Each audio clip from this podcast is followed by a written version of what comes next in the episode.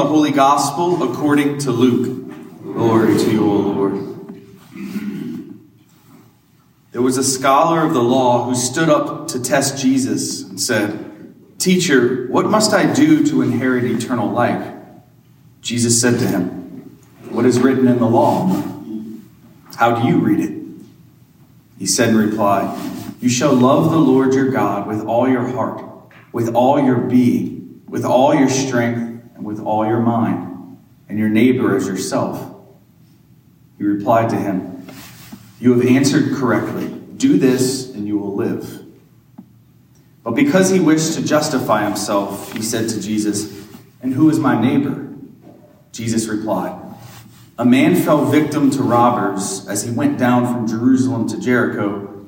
They stripped and beat him and went off, leaving him half dead. A priest happened to be going down that road, but when he saw him, he passed by on the opposite side. Likewise, a Levite came to the place, and when he saw him, he passed by on the opposite side. But a Samaritan traveler who came upon him was moved with compassion at the sight. He approached the victim, poured oil and wine over his wounds, and bandaged them. Then he lifted him up on his own animal, took him to an inn, and cared for him. The next day he took out two silver coins and gave them to the innkeeper with the instruction Take care of him if you spend more than what I have given you, I shall repay you on my way back. Which of these three, in your opinion, was neighbor to the robber's victim? He answered, The one who treated him with mercy. Jesus said to him, Go and do likewise. The gospel of the Lord. Praise to you, Lord Jesus Christ. This weekend is our third installment in our homily series on the Creed. So we're not focusing on the readings, but this summer we're focusing through the Creed. If you've uh, been out of town, you haven't heard the previous ones, you can go back, listen to it on our podcast, Trivia with the Padre, on any podcast app. Go listen so you can catch up. Um, today's topic is a part of the creed that says, the Apostles' Creed, it says, who was conceived by the Holy Spirit, born of the Virgin Mary, right? It's about Jesus. Jesus who was conceived by the Holy Spirit, born of the Virgin Mary. If you came to our Lenten mission, um, you'll find a lot of this familiar, but there was only about 30 or 40 people that came. So I said, you know what? I want to take that, what we did in the mission, and give it to the whole parish. You know, many Christians reject the ancient practice of honoring Mary. They may believe that Catholics focus too much on Mary or that thinking about or respecting Mary will somehow take away from the worship of God. They might be afraid to honor Mary because they're afraid to be dishonoring Jesus or to be distracted from Jesus. That word afraid remind me of a, a quote by Maximilian Kolbe, who's a great saint who, who died in, in a concentration camp under the Nazi regime. He said, Never be afraid of loving Mary too much you can never love her more than Jesus did. Don't be afraid loving Mary too much. How can you love her more than her own son? Right? And so I say that to you. Don't be afraid. The only reason we honor Mary is because God honored her first. The only reason we choose Mary is because God chose her. The only reason we set her apart among Christians is because God set her apart. The only reason we call her blessed is because He did. He chose Our Lady. I, I have a question for you. If someone came up to you and asked, okay, y'all pray the rosary, y'all do the Hail Mary, where is that in Scripture? Where is honoring the Blessed Virgin Mary in the Bible? Would you be able to point them to the place? I'm not going to make you do it. I'm just going to tell you because I, I don't want you to throw you under the bus, okay? Luke chapter 1. Remember that. Put that. See, as Catholics, we need to remember Scripture. We can't just say, oh, I'm Catholic. I don't remember Scripture. No, Mary, Luke chapter 1. The only gospel that counts uh, the Annunciation, which is what this part of the creed is, who was conceived by the Holy Spirit and born of the Virgin Mary. And so we're going to break open that part of Luke chapter 1. In the sixth month, the angel Gabriel was sent from God to a city of Galilee named Nazareth to a virgin betrothed to a man whose name was Joseph of the house of David, and the virgin's name was Mary. So, first in this part, I want you to focus. It says, sent from God. Mary didn't apply for the job. She didn't send in her, you know, her resume.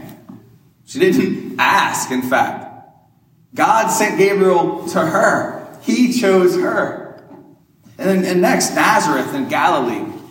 Know, Nazareth, we know of it now. Like, we're like, oh, Nazareth, I would love to go to Nazareth. I've been to Nazareth. It's beautiful. But back then, Nazareth was just a regular little town, and it wasn't even respected in Israel.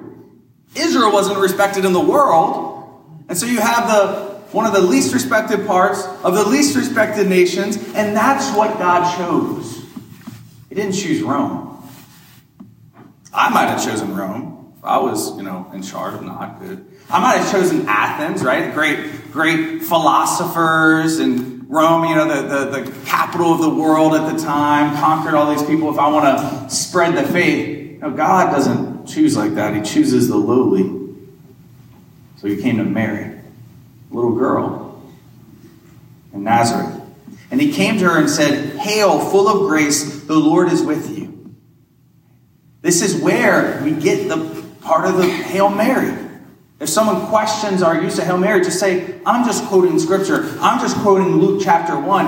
Hail, full of grace. This is what the angel said. The word hail is not a word of worship, it's a word of greeting. It's like, hello, Mary. hey, full of grace. You know, the word itself in Greek, the actual word that's in the scriptures is kakeratomene. I'm proud of myself. I got that one pretty good. I was, I was nervous. I was nervous. Kakeratomene, the, the root, the middle of that word is grace. Caritas, right? Charism, a grace. It literally means one who has been given the highest grace. But that's kind of verbose, right? If it was like, Hail Mary, the one who has been given the highest grace. Like it just doesn't flow off the tongue, right? So, what does it mean? It means full of grace. Again, this is a title granted by God through Gabriel, the angel that he sent. Further, but she was greatly troubled at the saying and considered in her mind what sort of greeting this might be. And the angel said to her, Do not be afraid, Mary, for you have found favor with God. And behold, you will conceive in your womb and bear a son, and you shall call his name Jesus. Last week we talked about the name of Jesus. God saves. God gave that name through the angel Gabriel. He will be great and will be called the Son of the Most High, and the Lord God will give him the throne of his father David. He will reign over the house of Jacob forever, Now, of his kingdom there will be no end. Here's another title of Our Lady that sometimes rubs people the wrong way rubs other Christians the wrong way, we call Mary Queen of Heaven and Earth. And they go, Whoa, that's intense. Crown and earth, Queen of Heaven and Earth. Well, what the scripture says Jesus, who's the king, he has a throne of his father David, is the new David, the king of Israel. He will reign over the house of Jacob forever. In his kingdom, there will be no end. In the old covenant, who was the queen? Wasn't the wife of the king, it was the mother of the king. Ever heard the term queen mother? It's not just the term I give to the mothers of the brides that I work with. You know, she's the queen mother. No, it's actually an Old Testament title for the queen of Israel. And if Jesus is the king forever, then Mary is the queen forever. We see in the book of Revelation, after her assumption, John sees into heaven, and what does he see? This is the book of Revelation. Again, the Bible. You can think about this when someone says, Well, where is this in the Bible? Revelation chapter 12. And a great portent appeared in the heaven, and a woman clothed with the sun, with the moon under her feet, and on her head a crown of 12 stars. Look, I, I, I didn't crown Mary. I didn't come up with the idea. Pope Francis didn't crown. He didn't say, you know what, I think it's a good idea to crown Mary. No, God did. He crowned her with 12 stars. You know what those represent? The 12 apostles. She's the queen of the apostles. It's in the Bible. We didn't make it up. And Mary said to the angel, How can this be since I have no relations with a man? And the angel said to her, The Holy Spirit will come upon you, and the power of the Most High will overshadow you. Therefore, the child to be born will be called Holy, the Son of God, conceived by the Holy Spirit. Born of the Virgin Mary, the Creed says. Many denominations are okay with the part of the Creed that says Jesus was born of the Virgin Mary if it only means that she conceived Jesus miraculously and bore him miraculously. But after that, their marriage, Joseph and Mary's marriage, was like any other marriage. But we as Catholics, along with the early church, the apostolic church, profess the perpetual virginity of Mary. Why? Because it's in the Bible, it's in the scripture. Let's go back to that question. Uh, Gabriel says, you will conceive and bear a son, and he will be the king, and he will reign, and all this stuff. You are going to conceive. And she asked, How can this be? For I know not man. Why is she asking a question? She's engaged. In fact, she's already married in the Jewish mind, in the Jewish law. You know, there's a Protestant scholar, his name's Bultmann, Rudolf Bultmann, and he said it simply. He said, Mary's question of how can this be is an absurd question for a bride. Like when I do marriage prep, like sometimes I'm sitting down and the couples and they're so excited, they're like, yeah, and, and, and I'm like, you're forming your family and you'll pray with your kids. I mean, a year from now, you might have a child in your arms. The couples never go, how is that going to happen? I don't have to have the birds and the bees talk with the couples, right? They know how that's going to happen. Mary is married. If she did not have already a perpetual vow of virginity, then that question is absurd. See, why does the church, from the beginning, profess, profess the perpetual virginity of Mary? It's not because we wanted to make it up, it's because it's in the scriptures. Because it happened. Because that's what she chose. In fact, how can this be? The Greek is epe andra ou. Since I know not man. Not I haven't. Like, I know not man. And behold, your kinswoman Elizabeth in her old age has also conceived a son, and this is the sixth month with her who is called barren. For with God nothing will be impossible. And Mary said, it's important, she doesn't say much in Scripture. This is one of the most important. Behold, I am the handmaid of the Lord. Let it be done unto me according to your word. And the angel departed from her. Now, these are important. In, in Latin, as a Roman Catholic, I'll give you the Latin. Fiat mihi secundum verbum tuum. It's what every Christian should say. It's what should be on all of our lips. Look, I'm your servant. Be it done unto me according to your word. What do you want to do with me? What vocation do you have for me? Where do you want me to go? I will follow you. Why is Mary important? Because Mary shows us how to be a disciple, how to listen. She was open. How to say, yes. You know, Mary is the first first communicant. We love first communion, right? When kids walk down the aisle and they kneel and they receive the Lord. She was the first one to receive first communion because she received the Lord into her body, into her womb.